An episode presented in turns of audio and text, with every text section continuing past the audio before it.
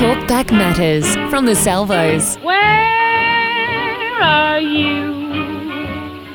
Where have you gone without me? You may not consider yourself as missing, but what about the people who care about you? 20,000 young people are reported missing in Australia every year, and that's just one demographic. The federal police report that one person is reported missing every 15 minutes, and it's by another person who cares. Lyndall Barker is the Territorial Director of the Salvos Family Tracing Service and has some good news about locating missing family members. I was following the story uh, of Donald Mackay, who went missing in 1977. Police got that new lead. I mean, fortunately, most of the um, the missing people you have to find, there's not a gruesome outcome like that, right? The majority know um, exactly, which which is good news. Um, and the majority of people who engage the Salvation Army Family Tracing Service is to be reunited and hopefully uh, reconciled with family members that they've been estranged from for whatever reason and circumstance. Yeah. How long has the Family Tracing Service been running? It actually um, commenced quite a few years ago, and it came about in the Salvation Army in the United Kingdom.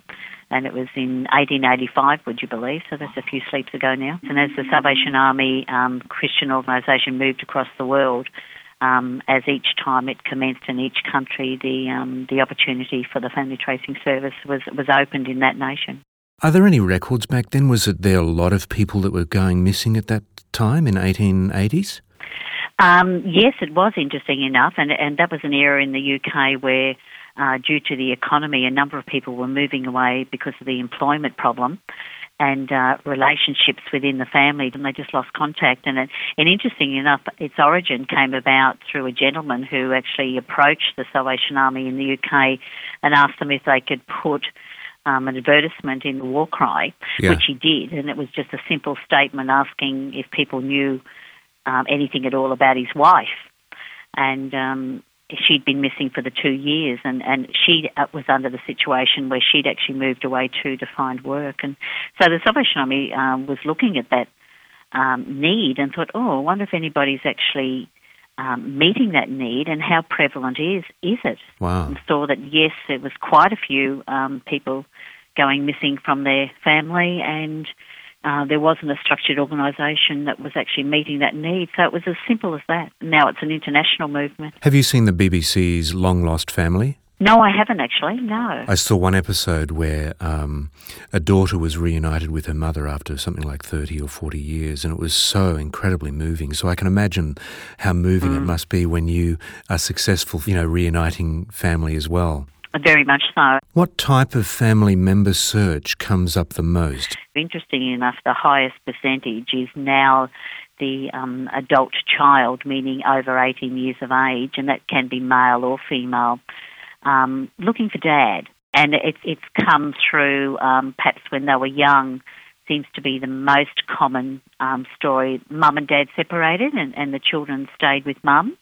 But dad's still dad, and um, I want to find my dad now and, and get to know my dad. Are there any stats on a success rate for that? Yes, interesting enough, in this day and age of the protection of people's information, as in due to privacy, you know, the privacy which is required in our nation and in uh, most countries as such, um, we still have a good success rate of finding people, um, and we, we've got a success rate of 75% of Wow. actually finding people, yeah.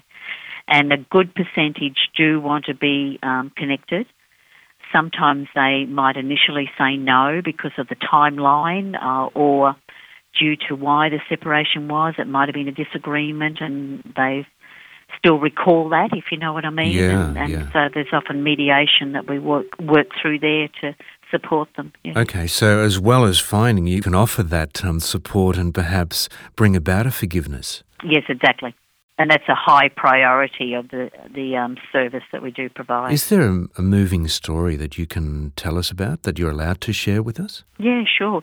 I know in the in the length of time that I've been involved in this ministry, the longest period was 66 years, and it was two sisters. They um, are both now, one's aged in her 70s and the other one's aged in her 80s.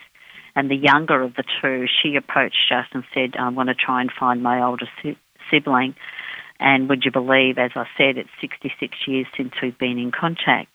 She was astute enough to be prepared just in case her sister might have passed away. And the story behind how the separation came was that at the time of the separation, the younger sister was 10 and the older sister was 22, so there was a 12 year gap, meaning senior sister was more or less the oldest in the family and she was the younger. Yeah. And at that time of the separation, sadly, their mother passed away. And the 22 year old, she'd left the home but was still in touch with the family. But you would appreciate the 10 year old needed someone to care for her, being a minor and a child. So she actually went to live um, with and then, then be raised by a maternal aunt. But how the separation eventuated and then continued through the years was that that maternal aunt was actually, um, and I know we use this term because of understanding and explanation, she was actually the black sheep of the family. Right. And so she just went off her way and um, life just went on and the younger sister grew within the family of her aunt and, and, and also um, got on with her life and, and she just thought, I do remember, naturally I was 10, so I do recall my sister, where is she? And we actually found her and it was a successful reunion and they've been in touch and geographically they've even been able to see each other. Where are you? Where have you gone without me? I thought you cared about me. Where? Lyndall Barker, Territorial Director of the Salvos Family Tracing Service.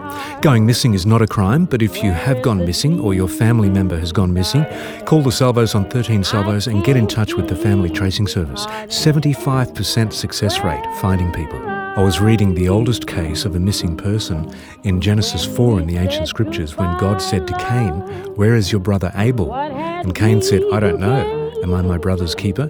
And God replied, The voice of your brother's blood is crying to me from the ground. Light and Life, the Salvos Weekly Radio Show.